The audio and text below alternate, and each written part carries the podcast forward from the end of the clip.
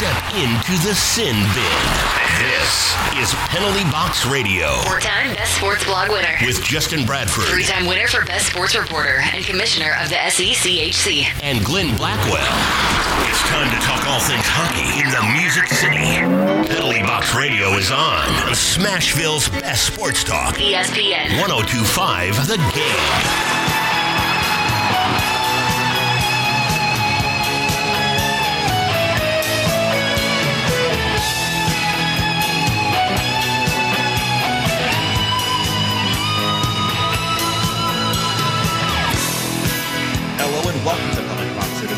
ESPN 125 The Game. Justin Bradford, Glenn Blackwell, and despite their best efforts to blow a lead, again, the Nashville Predators won in overtime thanks to tremendous effort by Erik Haula and Roman Josi to give them the win and get one step closer to clinching a playoff berth. They could do that as early as Wednesday if Dallas continues to fall down and stumble. Uh, thanks to the Predators with starting that trend off over, back on Saturday, Glenn. So let's let's start back there on Saturday and these Nashville Predators. And I know the confidence from a lot like media, including myself, hasn't necessarily been there. We want to see like what's next, what's next, what do they keep doing next? I'm not mm-hmm. saying this team is legit a Stanley Cup contender, but they are legit competing to where we thought they would compete at the beginning of the season. And that's what I kind of go back to is that we knew they were going to be right in the gray area of playoffs mm-hmm. and they're performing like that. And they've done everything they possibly could to get into the mix of this. And I think for the, the team itself, for the confidence of a lot of these guys and for the young players in this team too, that's what matters the most right now too, is they got a big win when they absolutely needed to get a big win at home. And that speaks volumes for just the mentality of this team right now. It does. It speaks a lot, actually, because we all know a time in this season where that mentality did not exist with this team. And you're right. I mean, this is the converse. This is the conversation that we're having now about them clinching that playoff spot, trying to nail down that fourth spot. This is where a lot of us assumed they would be.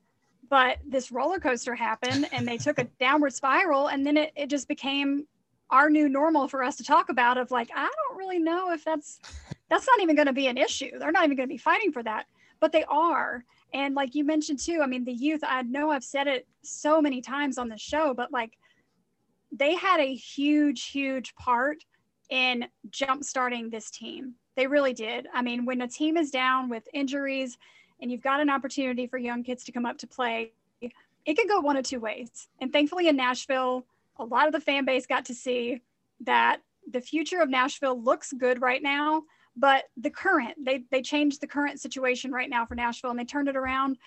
Juuse Saros turned things around in the middle of March. I mean, all things started turning around positive for Nashville. So we could sit here and try to speculate, you know, well, what'll happen in the first round, but we'll see what happens. If they get the playoff spot, they go in the first round, we'll see what happens there. But right now, I think that even if they can just get in and don't go any further than the first round, I think they can hang their hat on looking back at a season that they they truly turned around for the better. or hang their helmet, yeah. not hat. I mean, they have hats too. well, I mean, Emil Bemstrom has plenty of hats to hang after his hat trick Oh against the. Preds. so Um, but but yes, it's it's one of those things. If we, I'm not trying to spin this positively. I'm just looking at the situation as it is. Uh, it's it's funny. A couple things. Uh, I know I know he's messing around, but uh, Buddy Blake tried to say, you didn't think they could do it." It's like they didn't sh- prove they didn't show any reason why anybody They're should think they could do it. Yeah. back in March. I mean, back at the beginning of March, in the middle of March, to turn things around. But back then, it was legit to be talking about the worst because that's what they were giving you. You look at what the experiment has given you, the experiment of the season, and you analyze it as it progresses and what it gives you. If you were saying at the beginning of March that I believe this team can make the playoffs, look what they're doing. They're doing everything possible they can do, and they're they're a playoff team. I would have said you're full of dog poop. I mean, like, they, show me, show me, show me, show me, give give me the examples because goaltending was bad, offense was bad, power play was everything was bad, and that's what you Mhm. evaluate it based on.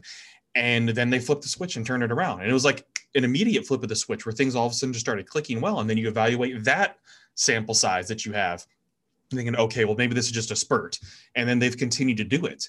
And, and I'm not saying that that's the team that they've been all season, but they proved that they can play above what they were in March and that it took some time for it to click in. And that's what they've proven too, that when whoever's in the lineup, they're able to go and perform. And obviously you see how important Eeli Tolvanen and Filip Forsberg are to the power play. Uh, so that's one thing that wasn't just clicking when you had injuries happen, but the team overall is continuing to win. They're beating the teams they're supposed to beat. And that's what's important too, and stealing a couple of victories here and there. And that's what we said at the very beginning of the season they'd have to do. You beat the teams you're supposed to beat, which are projected to be below you, and then you steal some victories. They haven't stolen enough victories to give me confidence in the playoffs right now. Yeah.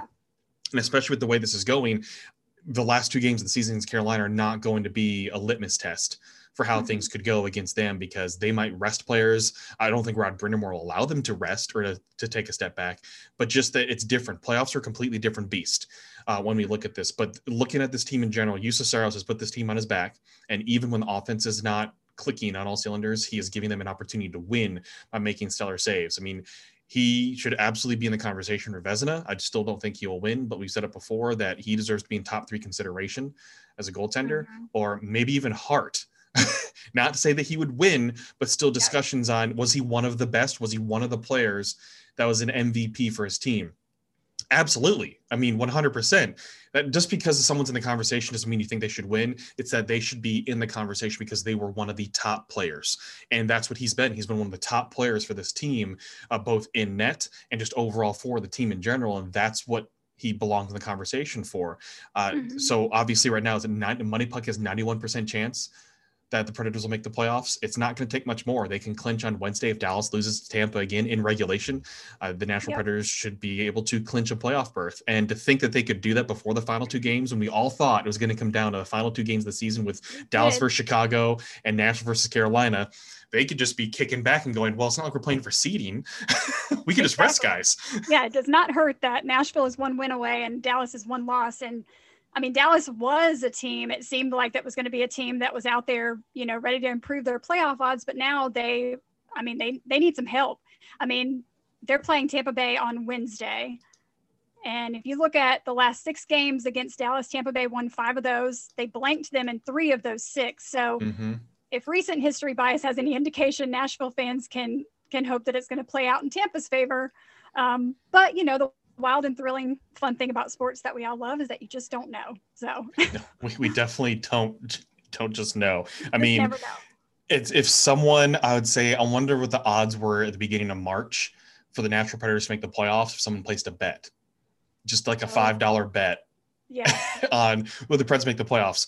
And if they do, how much money would they have made? Uh, we, we need to ask Matt Best, uh, who we had on last week, uh, yep. about that because uh, well, that's an interesting thing because there was no confidence as well, and then the youth came in, and that's what's been exciting to watch. And it's curious too to see some folks that are still on the fire John Hynes train and it's not all on him. I mean, it's a team effort. The, but the coach does have something to do with this as well, buying into his system and what he was preaching on the bench and what he's wanting his team to accomplish, what they're doing in practices and morning skates and things of that sort as well. So there's credit to John Hynes uh, in this yeah. too and if you want to if you want to call for him out when it was bad right you have to admit when it yep. turned around and got good then yep. he had to have something to do with that yeah, right it goes both ways so it's curious to me and i'm not saying that he's completely safe next season but he's obviously yeah. safe this offseason even if they don't make the playoffs somehow if they somehow just don't make the playoffs and they lose three straight and the Dallas Stars win the rest of their games and they win it, which is highly unlikely just given the math, mm-hmm. then he's still his job is safe. He's he's showing that he can at least be competitive. Is it still the best for the future? we have yet to find out. It's hard to predict that kind of thing. Uh, but John Hynes has shown that that he can at least l- help lead a team and the people around him as well. With, I mean, a good goal goaltending coach. You can tell Ben Vanderklok's been working with Juuse Saros, and Saros has really stepped it up. But it's the players and the coaches working together. It's not one person. Not all the blame goes on one person. Uh, my mm-hmm. only concern is this offseason that some moves still need to be made in terms of salary cap adjustments uh, in regards to what the expansion draft's going to, to unfold. That you can't just stand back. If for some reason, and I know I discussed this with uh, Matt Best and Locked on Predators, if they make a run to the conference final, then I'm okay with saying, you know what? bring them all back. Let's try it again or something. but I highly doubt that's going to happen. So some moves yeah. still need to be made for salary cap purposes in order to get these young guys more playing time because they've shown that they belong. And if you give them more opportunities, they're going to take it and run with it too. And that's what's been great to see is that guys don't feel safe in their roles, that they have to compete. They have to go out there and compete for their spots because the team's getting healthier meaning yep. they who knows who's going to get scratched right now. And You have your guys that you know are probably going to be in the lineup, but they need the bottom six guys they're ro- they could rotate, and I, I want that Sissons line to be together. Uh, apparently, he's out with an upper body injury. That's why he missed the previous game, and Brad Richardson stepped in. But you think there's other guys that are just itching to get in the game. So mm-hmm. there's that. So, anyways, we have plenty to discuss tonight. Up next, we have Mark Scheig with the Hockey Writer Talk Columbus Blue Jackets and junior hockey as well. The big showcase going on in Erie coming up at the end of this month. That's going to help with the NHL draft. I mean, we're talking over 100 players going to Erie, so I'll be curious to see his information on that. And then Abby Labar, who is a reporter with Bally Sports South covering the Carolina Hurricanes, because that's who the Predators will finish their season up against. So we have a great show tonight, folks. So glad you're here with us, and thanks for tuning in. We'll be right back with Mark Scheig, the hockey writer here on Penalty Box Radio, ESPN 1025 The Game. And welcome back to Penalty Box Radio here on ESPN 1025 The Game. Justin Bradford, Glenn Blackwell, and always excited and thankful to have our next guest on. We have Mark Scheig from the Hockey Writer, covers the Columbus Blue Jackets, also junior hockey with the Erie Otters and everything too. Mark, thanks for joining us, man. Uh, Justin, Glenn, always great to join you too. Thank you. We appreciate it. So the Columbus Blue Jackets obviously not in the position that a lot of folks thought they'd be competing for, which is mm-hmm. fourth potentially with Nashville and potentially Florida. Things kind of all jumbled up as we were talking before we went live here. But just this journey overall for the Blue Jackets, uh, it's been a different type of roller coaster. I mean, with the, with the trade that happened with Dubois and and Laine to Foligno being traded away, which I'm sure just was pretty detrimental to a lot of folks, just given his leadership quality and everything too, being a mm-hmm. favorite mm-hmm. there.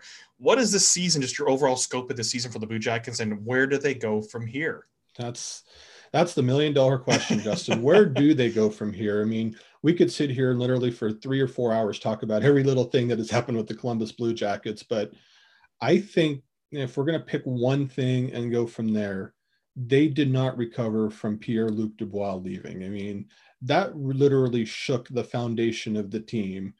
I mean, yes, getting Patrik Laine and Jack Roslovic, let, us not forget how pretty good he's been, especially offensively in that trade. Roslovic coming in on in the Laine deal, but they just defensive um, deficiencies. Center ice has been a problem all season, depending on guys with very little experience to be able to try to come in and play and try to replace Dubois. That's that was just a whole lot to ask. And then, you know, just the room. I, I, think Tortorella recently mentioned on an interview that the room had not recovered from that situation, and they seem to have lost the culture a little bit. So whether Tortorella is back or not is definitely going to be a story. But you know whether it be him or whether it be the next coach, they've got to try to get back to what the Blue Jacket mentality is and try to be able to get that culture back. But and we're going to talk about in a little bit, but a lot of it's going to hinge on what happens with Seth Jones. So where does it go from here? There's so many questions. Still a very, very young team. They got three first round picks coming up in the draft. So it's going to be a very fascinating offseason because their to do list is very, very long. And speaking of mentality, after last night's game against Nashville, Emil Bemstrom, not only his first NHL hat trick, but I mean, he alone brought that team back into the game, gave them that point no T. What do you think that something like that last night brought to this Blue Jackets team as far as their mentality goes, knowing the struggles that this team is ending their season with? Yeah, Glenn, I think and Tortorella mentioned it yesterday. They just haven't had a lot of fun this year. From everything that has happened till now, it's just been a struggle. And to be able to have a moment like that where think a lot of fans even turned the game off when it was three to nothing because they've scored 10 goals in their last nine games combined and they're down three to nothing and you know, they're kind of playing the string out. And then Emil Bemstrom comes in, has no goals on the season, just came back off of a six week layoff due to injury, had so many scoring chances gets that first one like okay that's a good story in itself just for him to be able to get one because of the journey he's had to be able to get back but then to get the second one to be able to get the third one. It almost came out of nowhere, but it kind of shows the talent that this guy has. You know, the, the Blue Jackets brought him in from Sweden because he was known to have a really good shot, was supposed to help on their power play. And he finally got some results with him. It's, it's had 10 goals last year, big struggle this year. Just nice for them to be able to enjoy. I mean, Tortorella had a fist pump on the bench. Everybody on the bench just celebrated. They're just looking for something, and Bemstrom finally gave them something to cheer for here down the stretch with these last couple of games. And obviously, while we have you here, we have to address the Tom Wilson nonsense that occurred last night. Um, yeah. Now that the Department of Player Safety has given their $5,000 fine as a punishment, I have to get your take on what you saw and what are your thoughts on the supplemental discipline or the lack of supplemental discipline on Wilson from the Department of Player Safety? Well, we could talk about this for hours as well, but the league is broken when it comes to that. I, I mean, think about the rules that are in place if you want to go by letter of the law, the way that they interpret the CBA and what's in the CBA, okay, so they got him for roughing. That's a $5,000 fine if it gets to that point. I think the problem here, think back to Raffi Torres a few years ago when he laid out Silfverberg and got 41 games. He wasn't even a repeat offender, but it was the totality of everything that he did. And so it's almost like that they're trying to give mixed messages on the way that they handle things. It's like, do they even have a plan? And taking a look at that play over and over again, there's no hockey play anywhere to be found there. I mean, literally, Wilson pulled Panarin's hair, pulled him down to the ice head first, and now Panarin is out for the year and he gets away with a $5,000 fine.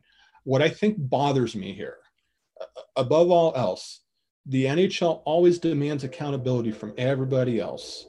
Where's the accountability now when it comes to them?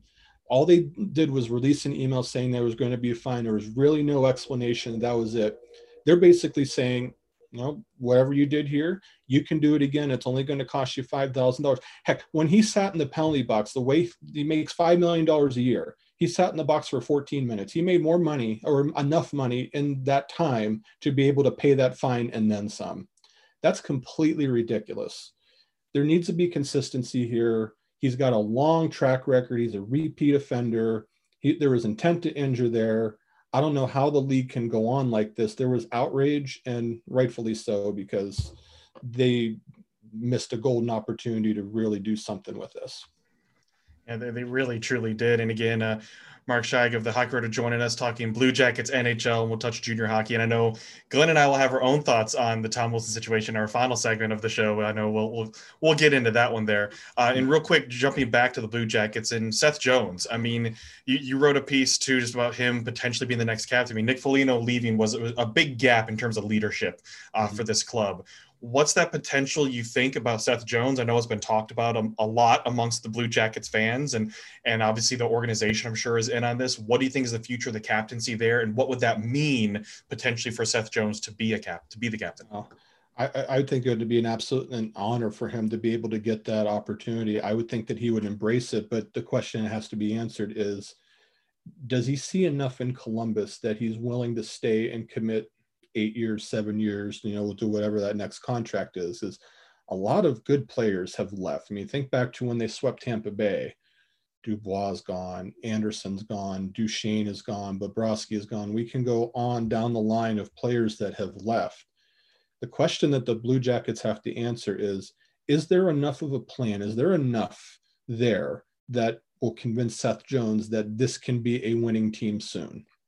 That's why this offseason is so critical for the Blue Jackets and for Jarmo Kekalainen because they've got a he called it a reload. So he's sounding confident that he can put the right players back in place for them to become a winning team again.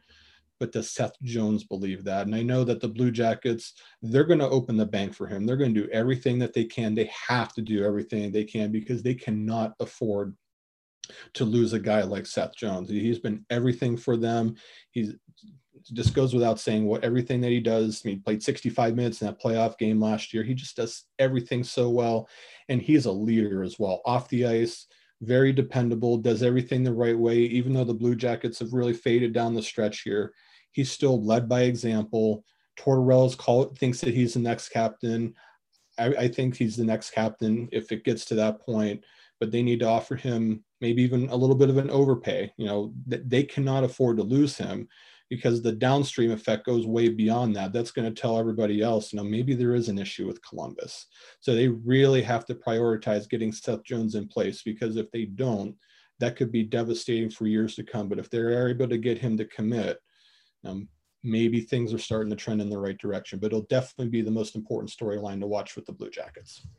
Okay, now I know we'll be watching this because still looking at that the reaction to the trade, uh, who wins the trade kind of thing. Well, I think right now it's still more on the Columbus side, just in terms of what they're able to get out of him. Or but now. if you if Yeah. it right if if that goes forward and you see what he can become, it even mm-hmm. more cements why that was a good trade for Columbus to make on everything to the connection to Nashville. Before I have to let you go to, mm-hmm. wanted to discuss this the showcase that's going on in Erie Junior Hockey Showcase, especially junior hockey has been difficult this year for scouts Yeah. to just know what they're going to do at the draft. It's going to be a very unique draft, given how little people have been able to watch a lot of hockey players that they're going to be drafting. Uh, so I'm sure mm-hmm. boards are going to be all over the place. So, what's this showcase going to do? Why is it important? And what are some of the details about it that people can expect to get out of it? So what a story this is, Justin. I mean, it came the idea of three junior players, and then they were able to get a fourth and Brendan Hoffman of the Erie Otters. But Andrew Parrott is the one who started this up in Owen Sound, where he wanted to see if there this could get legs. He talked to a few players. He talked to some of his connections to see what would how feasible would something like this be.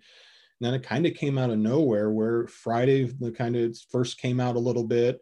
Then I ended up talking to Hoffman on Saturday, and we were able to get the, the story out there where, as of this moment, there's going to be over 125 players, not just from the Ontario Hockey League, but from all the different junior leagues, the USHL, possibly from the W and the in the Q as well, where it's going to be a showcase where they're going to play games, they're going to break into teams. There's going to be scouts there. There's going to be former NHL players there. So this is going to give the hockey world a chance to be able to see where some of these players are at in the form of games. So it'll be two weeks worth of games. Um, but then also those that might not have had an opportunity after the fact, like they're not on an NHL path, but they could go to a university or something like that.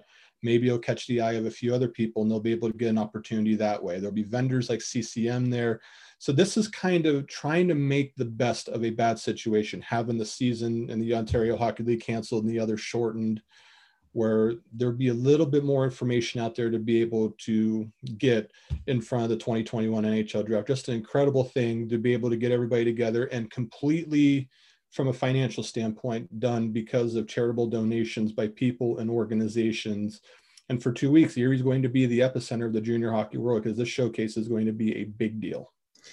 Well, I'm sure you love that this is just down the street from you. 15 minutes from my house. I cannot wait. I can only imagine. Well, I'm sure we will be keeping a close eye on your Twitter account because you have a lot of information uh, coming from from that showcase. So it's really good. I'm glad they're able to do that too because it just gives teams a little bit more information and helps the players. I mean, it's a win-win uh, for players and teams as well. So, Mark, as always, we appreciate you joining us. Thank you for all of your insight and all these different situations and topics. And I'm sure we'll talk to you in the future. We'll talk down the road. Thanks, Justin Glenn. Really appreciate it. All right, Mark Scheig, the hockey writer. Uh, great information from him. So, especially make sure you follow him on Twitter at Mark Scheig.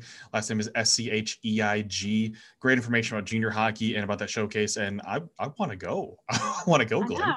Lots of exciting things to look forward to um, after a lot of teams aren't in the playoffs anymore. Yeah, uh, for sure. So, all right, up next, we'll talk Carolina Hurricanes. The Predators going to finish up their season with two games against Carolina, who have they yet to beat. But we have Abby Labar with Bally Sports South joining us. That's up next. Penalty Box Radio, ESPN 1025 The Game. And welcome back to Penalty Box Radio here on ESPN 1025 The Game. Justin Bradford, Glenn Blackwell. And joining us now, really excited to have our next guest on. We have Abby Labar uh, covering the Carolina Hurricanes. Uh, and they have a game tonight. Uh, she's very busy and thankful that she took the time to talk with us. We want to get her on the show. So, so thankful near the end of the regular season. We got you on, Abby. Thanks for joining us. Hey, five uh, games in eight days to end the season. I'm not sleeping, so of course I'm, I'm available, right? Like I can't sleep. well, well, we had we had Wade Minter on a couple weeks ago, and he's Oh. always a joy to have on. He is hilarious and lots of fun. Uh, so obviously, we love talking Hurricanes. I think Hurricanes for a lot of folks are like their second team because they're just a joy Yeah. and fun to watch. And I think I've, I've talked before. The Carolina Hurricanes are on the upward trend or their bell curve right now. This is just the beginning for their window opening. So, what has it been like for you to cover this season and even go back to last season to see the trend of the Carolina Hurricanes just coming into power like this? Yeah, so I became the in-game host for the Hurricanes uh, back in 2017. So that was right around the time that the ownership change happened. Rod Brind'Amour became head coach, and then I was I was the in-game host for you know 2017, 18, 19, and then this is my first season, you know, on Bally Sports and being the TV host. Um, and so it's been really special because I've been able to kind of see the entire progression of this organization and this team. And so um, getting thrown into this role uh, with them having the season that they have had, it's it's no surprise. Uh, it makes my job easier, that's for sure.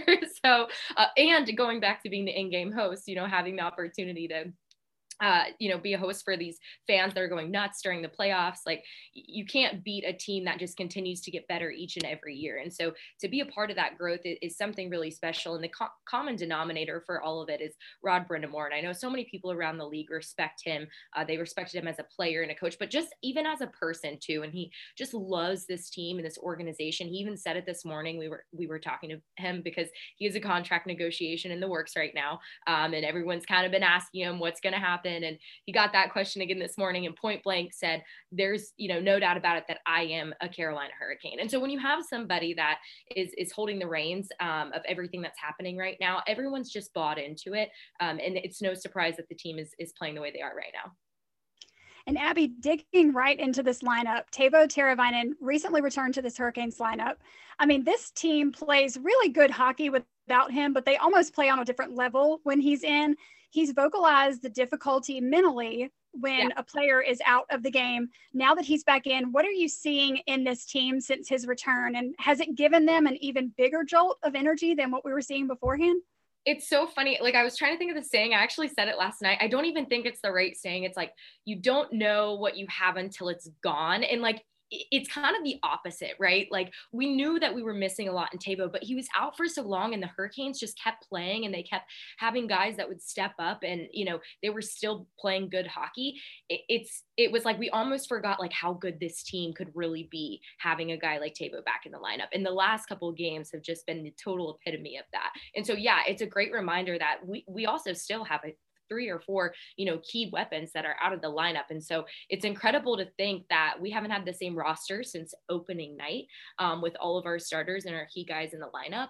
And the fact that this team has done so well and held, you know, a spot at the top of the division all season long it's like, okay, what is the true potential of this team? And I think we're really seeing that, especially in the win over the Blackhawks last night. And so there's so much to Teuvo's game. Um, you know, we, he's been scoring goals, which is so funny because um, he's he's the guy that likes to pass a lot. And like he even said in one of his goals the other night, uh, he was like, I was actually looking for the extra pass, but I had absolutely no choice at that point, but just to shoot the puck. And so um, it's that, and then his defensive ability too. It, it's just his 200 foot game. He's a consistent player, and having somebody like that back in your lineup brings you know excitement and, and it energizes and confidence. I think it's just a good confidence booster for the team as a whole.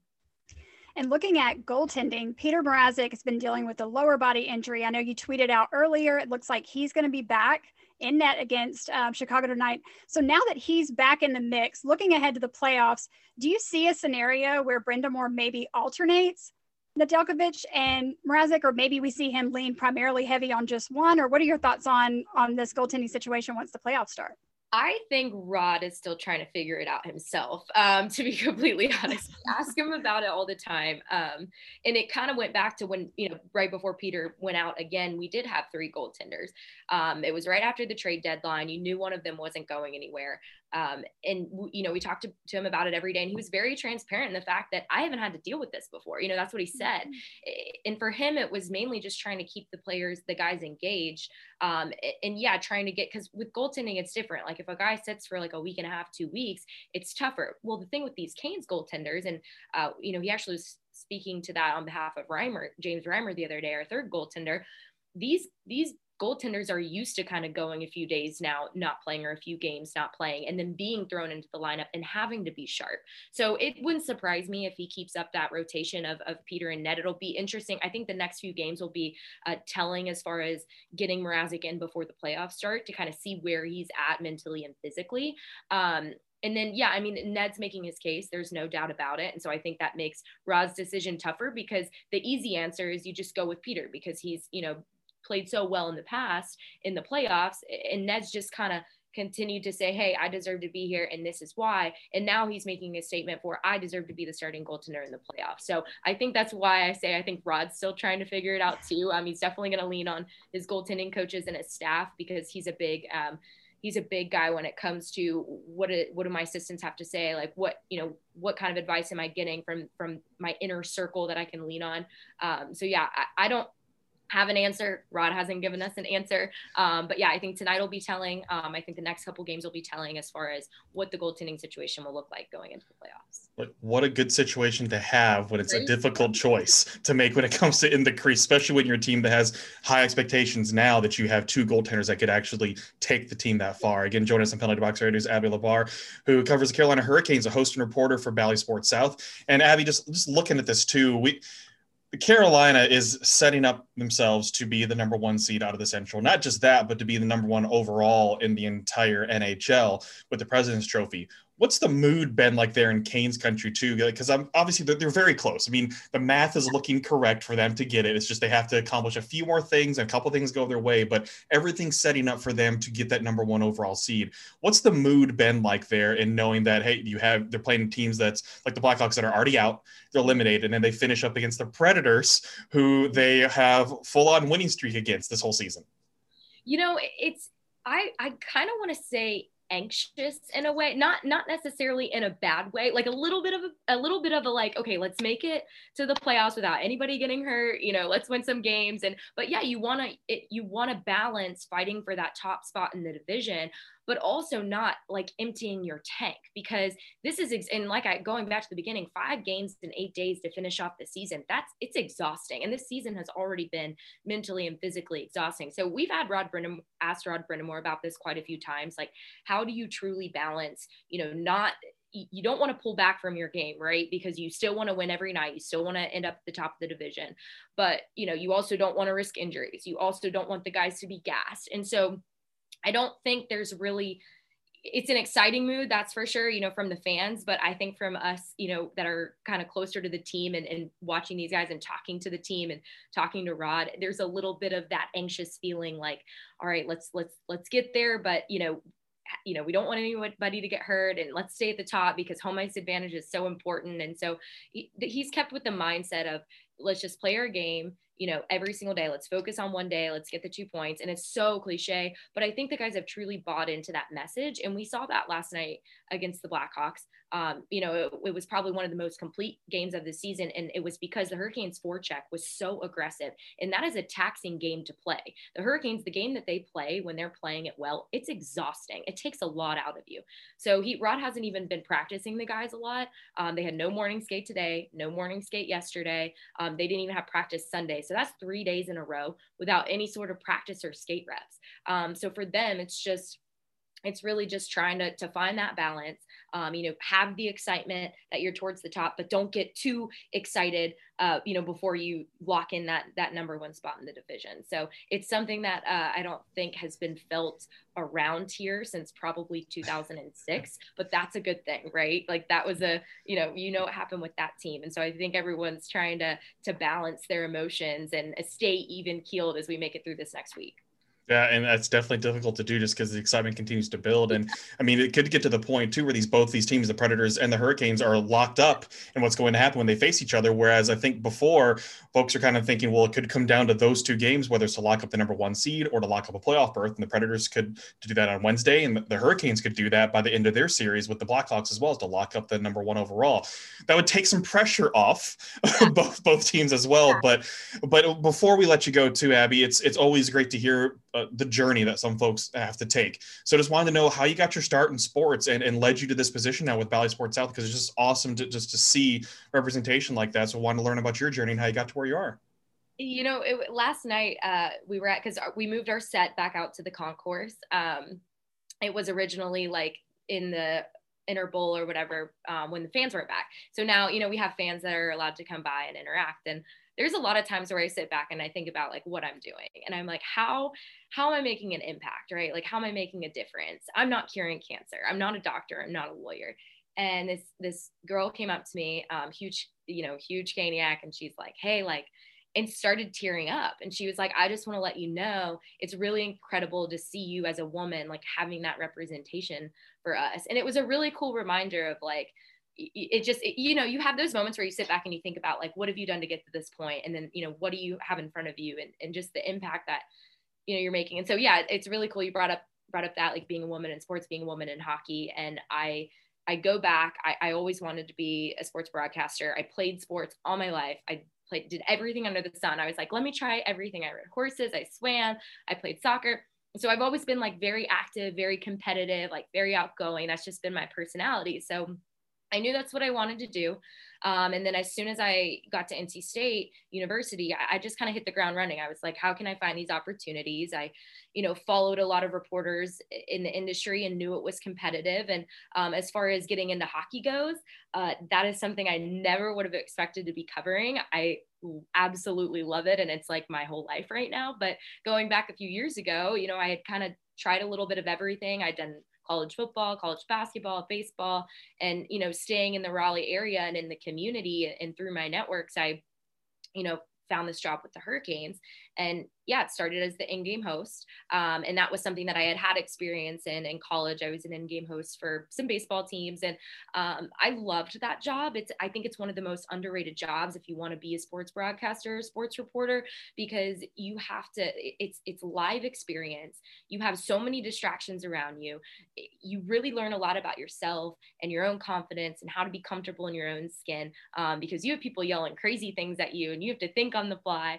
Um, and so yeah, so that was, you know, I think my first big opportunity coming out of college and being with this organization and uh, just kind of growing with the fans and growing in that role as the in-game host uh, it kind of all like you know snowball effect rolled into me moving into this this role as the tv host. And uh, you know i couldn't i i always look back because everyone's always like with any job like what's your five year plan? Like where do you want to be in five years? Five years ago i would have never imagined being in this role that i'm in right now but i love it and that's what this industry is and it's um, you know it's sharing stories it's sharing community it's um, it's really a truly incredible role and like you said from the at the top being a part of an organization where you know, I got here right when things started to, to turn for the better and, and growing with that, that's made this entire role and this entire, um, you know, I, I, hate to call it a job, but because it's it's a lifestyle, right? It's it's made it so much better and, and really special. So and Wade Minter, I'm so happy you guys get him on uh, got him on here because he's literally the best human being.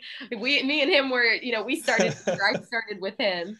Um, so he's great too. But yeah, it's, it, you know how he is. Uh, you know how we are down here. It's, it's oh yeah, special hockey community, that's for sure. Wade Zahoud. I first met him at the U.S. Pond Hockey Championships of all places in Minneapolis. So I first had my first interaction wow. with him, not not in the South or anything, but up in Minneapolis for pond hockey. yeah, he's he's a great dude. Well, well, Abby, we appreciate you sharing your insight and your story. Really appreciate that. And hey, maybe see you in the playoffs. I hope so. That would be fun. everyone's everyone's like, who do you want the Canes to face? I'm like, well, I kind of like the Preds. yeah, I wonder why. Well, thank you so much for your time, Abby. Really appreciate it. And hey, we'll probably talk to you soon. All right. Thank you guys so much. Abby Labar, Bally Sports South, covering the Carolina Hurricanes. Uh, been wanting to get her on. The schedule finally worked out. She went to the arena early just to get on our show, Glenn. We had to pre-record this, so if folks know because the Canes are playing right now, so obviously she's not recording an interview, but that's how we got her. Exactly. Which was that speaks volumes about who Abby is. She made yes. she made it happen today. So we really really appreciate her coming on. Absolutely. Absolutely. Okay, up next, we'll answer your questions and discuss some other topics like Tom Wilson uh, that have come up in the NHL. Up next, Penalty Box Radio, ESPN 1025, The Game. Welcome back to Penalty Box Radio here on ESPN 1025 The Game. Justin Bradford, Glenn Blackwell, and had a couple questions come in, and then obviously want to give our thoughts on the Tom Wilson thing.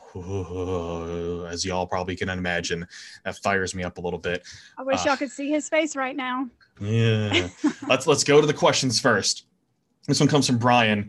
Uh, does Hynes view Grimaldi's defensive game or his size as an issue with him not being in the lineup? I mean, this this question's coming up about Grimaldi a lot, and I, I think a lot of folks are continuing to hang their hats on his big game where he had the goal outburst. But one of the reasons why Grimaldi's not playing right now is there are better players on the team than him, mm-hmm. and I, I I'm trying to be as honest as possible. I know it comes off as brunt, but Grimaldi plays a certain role. And right now, there are other players that are better than him in terms of defensive responsibility. Uh, Rocco Grimaldi, unfortunately, has had some bad lapses in the defensive zone or in the neutral zone. Uh, he is basically an all offense type of player. And yes, he hustles. He can do good things on offense, but there have been times defensively where it has not played into the system as well as it should uh, for a player. And that's why, I mean, he was playing top line with all these injuries and everything because he was an offensive player and he was a body and he could hustle and play fast out there. But defensively, he's been a liability in the past. And it's not that Grimaldi's in Hynes' doghouse. It's just, there's just better players in this roster than him right now yeah. that fit a role. I mean, especially if you look at the fourth line, he's not going to play in the fourth line without bruising that line is with Jeannot, Trenin, and Sissons typically. And the third line, which is line has been really buzzing so far with with what they've been doing, uh, especially with with Cousins and Haula, and and they've developed a lot of chemistry out there too. Uh, so it's it's going to be interesting to see what happens. But I, I, Rocco Grimaldi is is a, is a depth forward at this point in the season, uh, and that's just the way that I think it is. It's not it's not a personal vendetta. Just like there's not a personal vendetta against Pekka Rinne. It's that Juuse Saros mm-hmm. is the hot goaltender right now. That's who you're going to go with. But as the way things are going, maybe they clinch and you can get Pekka Rinne one of the final two games. Yeah, yeah. I don't I don't see his size as something that he's going to say that John Hynes is going to say in his mind. You know what? It's his size. I'm going to sit him out. I think Justin, you touched on it right about the defensive game, and it also goes back to what you had said in the first segment, right? Like there are really good players on this team that have to wonder do I have a place on this roster once insert name here comes back from injury? you know, I mean, that's been the scenario that we've seen lately. Everybody that's been on the ice is fighting for that time on the ice. So, I mean, you could be a great depth forward for this team, but when everybody else around you is playing a little bit better of a game, the numbers, there just aren't enough numbers to have everybody out there. Somebody has to sit. So I don't think it's a personal, I agree with you. It's not like a personal attack or a vendetta on anything mm-hmm. specific about his size, but about the game that he's currently playing. When somebody's playing better in that moment, you have to go with the person that's playing best in the moment.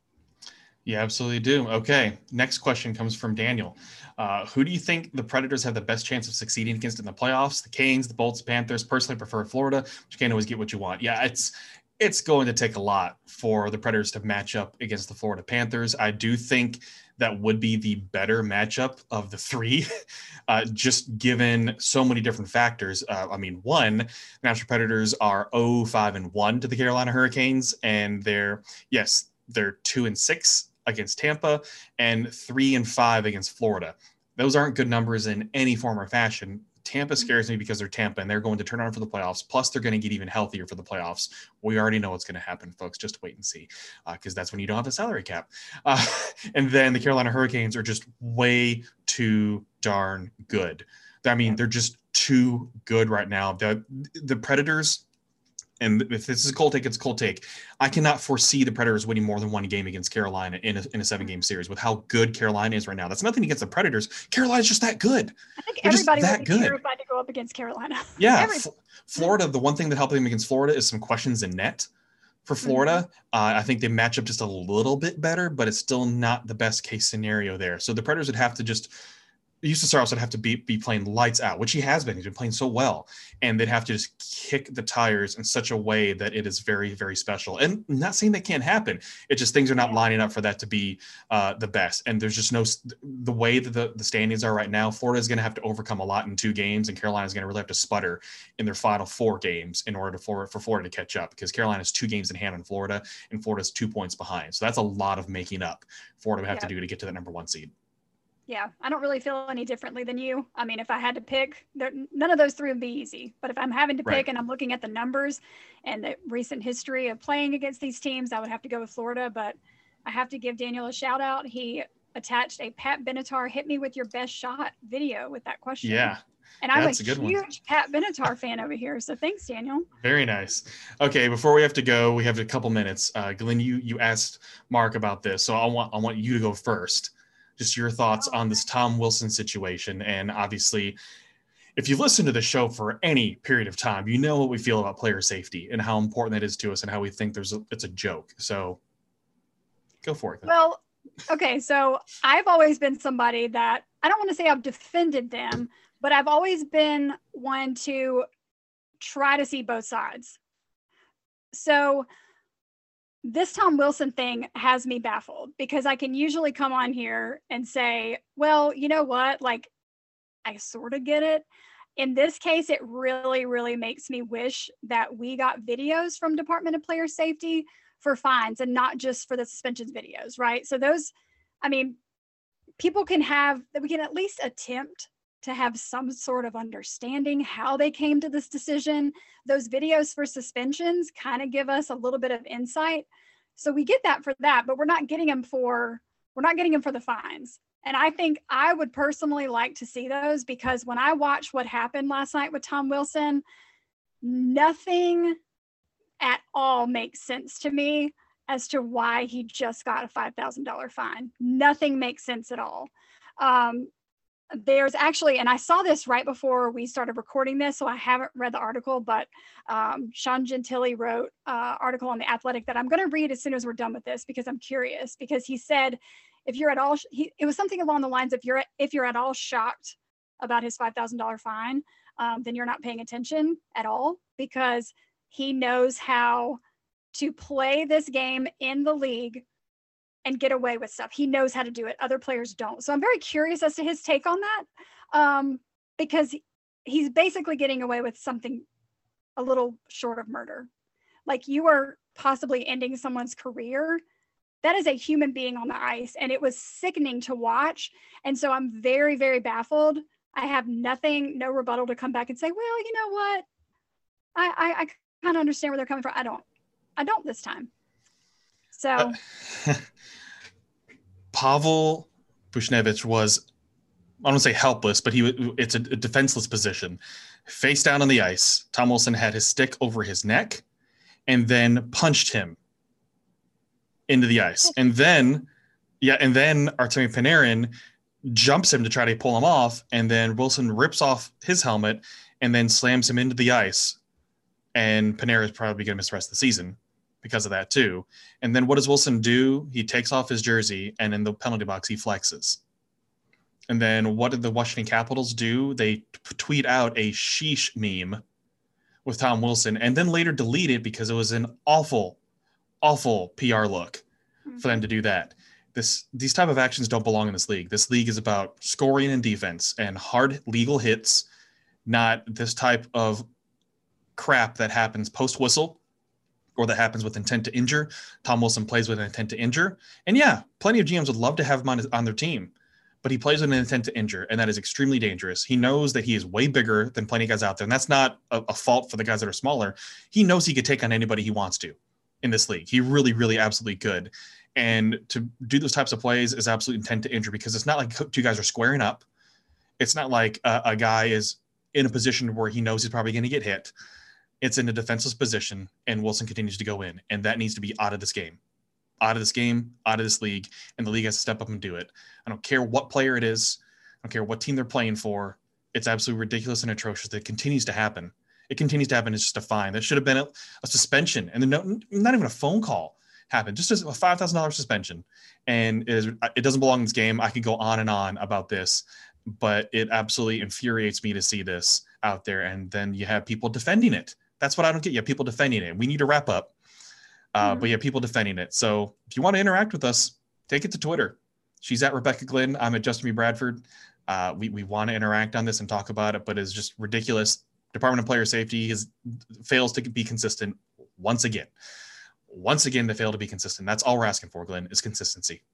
Yeah, I do. And, and the only, th- yeah, the only thing I can think of is maybe they're so by the book about hockey plays. Well, no, I'm being serious. Maybe they're so by the book about hockey plays because when you look back at Sidney Crosby bashing PK's Subban's head into the ice, that wasn't a hockey play, but did anything happen? No. You know, I know it was a playoff game, but still. Um, so yeah, please tweet us your thoughts. Yeah, tweet us your thoughts. All right. If you missed anything, penaltyboxradio.com, subscribe on Apple, Spotify, Google, Stitcher, wherever you get your podcast. And we have plenty of things on there for you.